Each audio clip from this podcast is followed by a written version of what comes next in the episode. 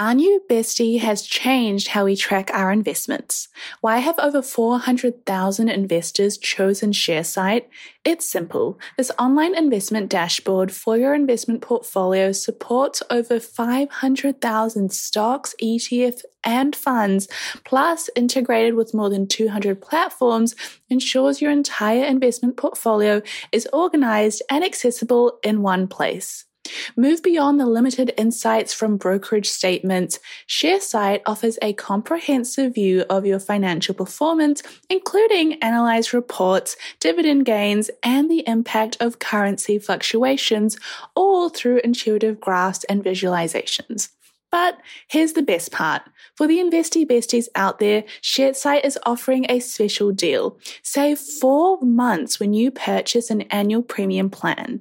It's time to dive deep into performance metrics, streamline tax reporting, and share your portfolio with ease. Join the link in the episode description to sign up to Sharesight now and transform your investment experience.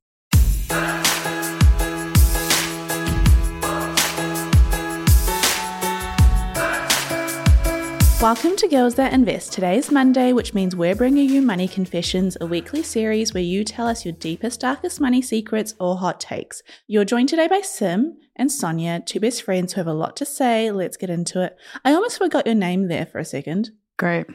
It's not like we do this every week. It's not twice like we do this even. twice a week. it's not like I'm a friend. it's not like I've said your name for 20 years. Yeah.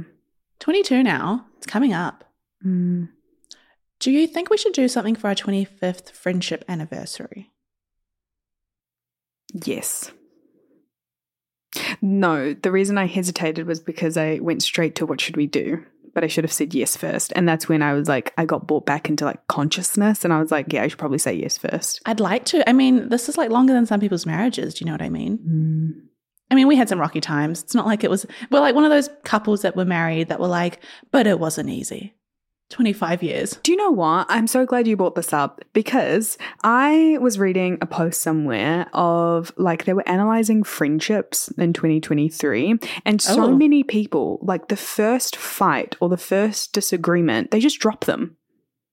Like they just drop them straight away. And I'm just like, what the what the heck? Like I've had such fulfilling long-term friendships with people, you know, 25 that's such a long time and we have argued We've got into like squabbles. We physically fought once. Yeah, I was going to say, when we were kids, we physically fought. We have been through every awkward stage and like this growth. But, and I get some friends like they do drift apart. I feel like we're two very different people, and I am living on the other side of the world right now. But where does the love go? Like, does it just dissipate? You know, kids these days, they just don't value friendships. They just don't want to work for it. They're like one wrong, like you wear one wrong color to a wedding, you are cut. That might be over 20 years of friendship. Would you cut me if I wore white to your wedding? No.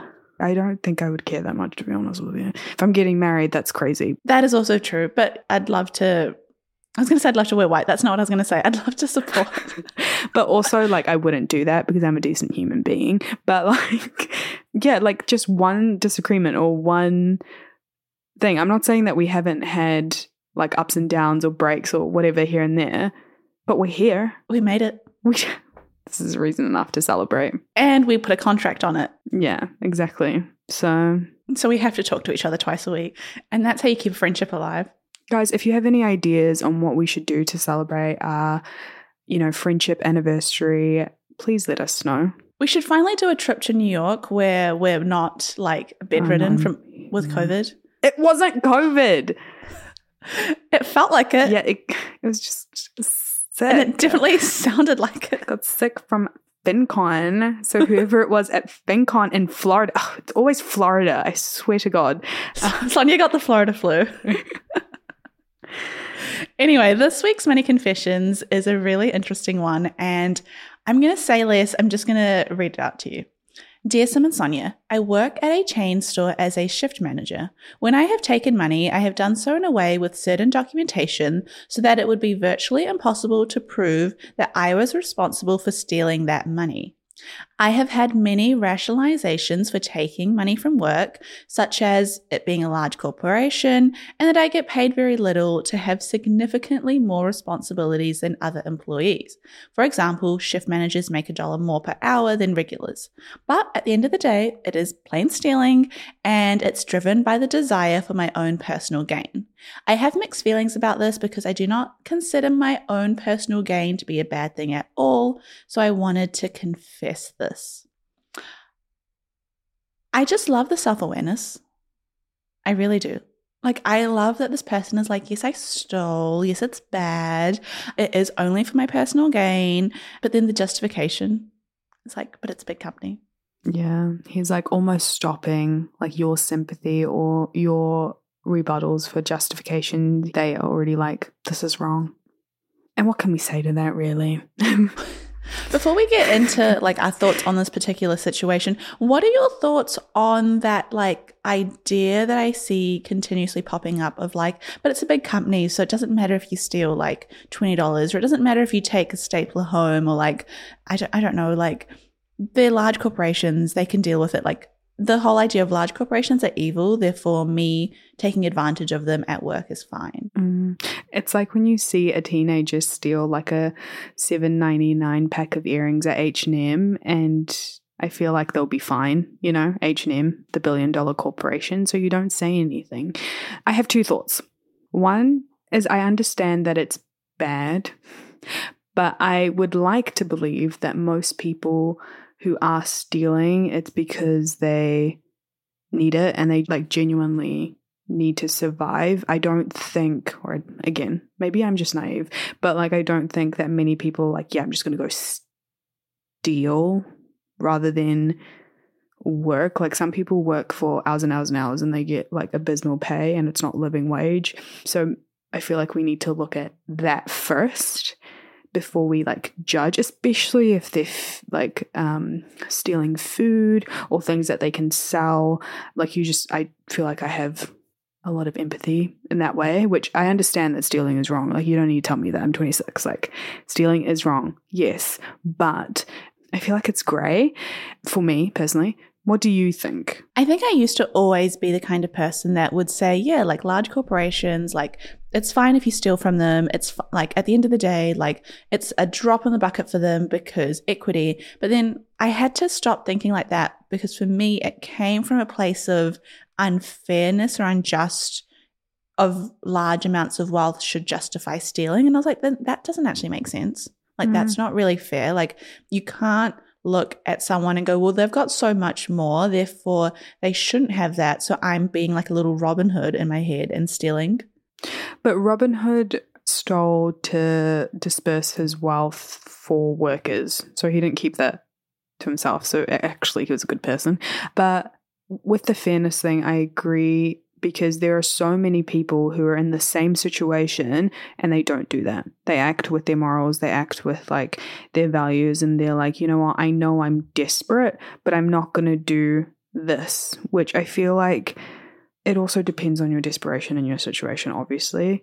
But there's also so many people that are doing like the right thing and like following the law. So I feel like it's unfair on them if you're like keeping that to yourself as well, you know? Like, mm. what difference does it make? My second point was I want bravery like this to some extent. Because you know, those people that do things and they don't worry about the consequences, like they know it's wrong. Mm-hmm. and they're like, yeah, I know what like the potential consequences could be, and they do it anyway. Whereas, like me, I'm just like meditating on like the consequences and what could go wrong, and that like prevents me from doing wrong things, especially when I was younger. That and integrity, of course. Bravery.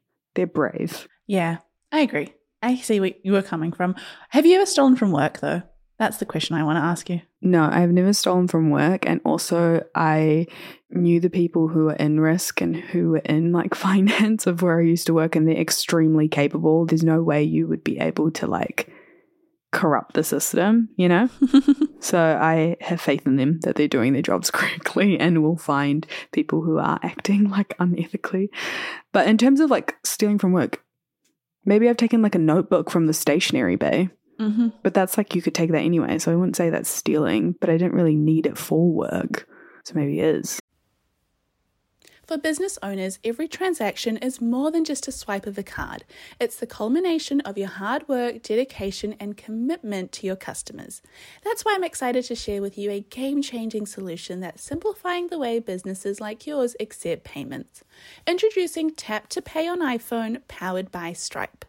Contactless payments has never been easier. You can seamlessly accept contactless payments directly from your iPhone, and the best part, there's no additional hardware required. Think about it. From local pop ups to global retailers, Tap to Pay on iPhone and Stripe cater to businesses of all sizes, empowering them to accept payments right from their iPhones.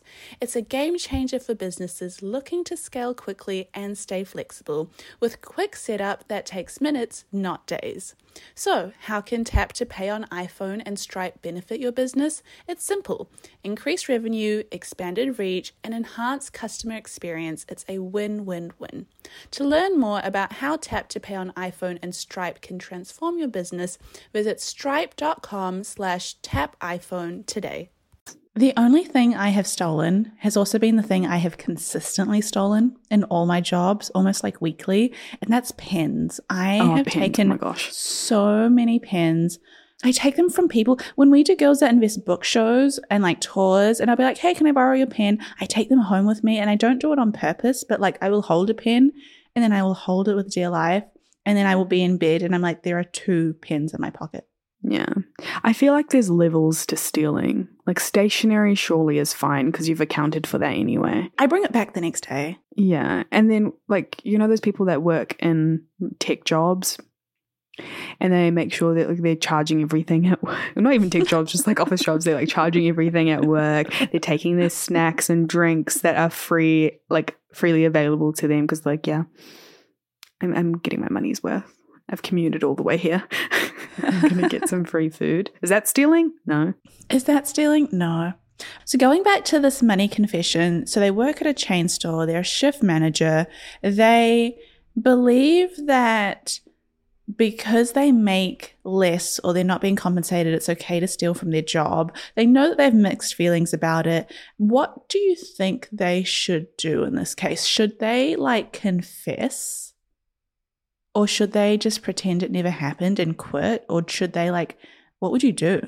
I feel like this person is so secure in what they're doing and they've acknowledged the wrongness. They're still doing it. I feel like they probably had like an internal conversation with themselves before they started doing it. I don't think they're looking to stop anytime soon. I feel like if they confess, they know exactly what would happen. Which is? Surely it's like in laws somewhere that you get prosecuted for it. Surely. Jail. Straight to jail. Straight to jail. I mean, maybe. Yeah, maybe. No, I'm not saying that that's what should happen to him, but I'm just saying he knows what would happen if he confesses. what do you think he should do? Should he confess his sins? I mean, if I was in this person's shoes, I would actually, I just don't like having a guilty conscience. So I would just be like, hey, look, this has happened. I'm owning up to it. This is wrong. And it's less, but it would come from a place of like, I would rather just say this happened than like be caught because I don't believe that many companies don't have the ability to track where things go missing. Like I remember when I used to work in retail, like we would do yeah. the till every single day and it was like if a dollar was missing, no one could leave until we like figured out like what is it like balance the banking or whatever and like all the little slips. Like I just feel like these things catch up to you later in life. And you never want to be the kind of person that's like, I don't know, running for mayor of your town and then it's like, well, actually Sim and Sonya used to steal. So there was this person who I used to work with in retail. This was ages ago. And I was already out the door anyway. So I kind of knew of them. But they got fired because they stole a top from the retail shop that I was working at. And they did it in front of the cameras. And they just put the shirt like underneath their shirt. So it was so visibly obvious. And I'm like, are you okay? Like, if you're going to steal, like, you know how to do it. Like, everyone that worked there knew how to steal if that's what they wanted to do. No one did because there's like so many cameras around everywhere. But it's just like, how are you going to do it in front of the cameras in the back door? So they got fired. And then my friends who worked at the same store, they were putting up like Instagram stories of like quotes like, you're strong, just believe you'll get through everything. And like, you know, those Khloe Kardashian like quotes. And I'm like, you stole and got fired, you know? Hey, like you said, it's just delusion, and that's okay. Sometimes, if that's what you need true. to like get through it, if life is unfair, mm-hmm. and sometimes your company catches you stealing, mm. but you can get through it. Now, I feel like this is probably a good place to wrap up this episode. This has been a crazy money confession, I'll have to be honest. But if you have a money confession that you want to get off your chest, you want to share with us, send us a DM, email us at hello at girlsthatinvest.com, and you may just be featured in next week's episode. Until next time, Sonya. Till next time, Sim. Bye. Bye. And as always, to finish off with our disclaimer. Girls That Invest does not provide personalized investing advice for your individual needs. We are not financial advisors. The advice from Girls That Invest exists for educational purposes only and should not be relied upon to make an investment or financial decision. Advice from Girls That Invest is general in nature and does not consider individual circumstances. Always do your research and please use your due diligence. Alrighty, till next time, team. Bye.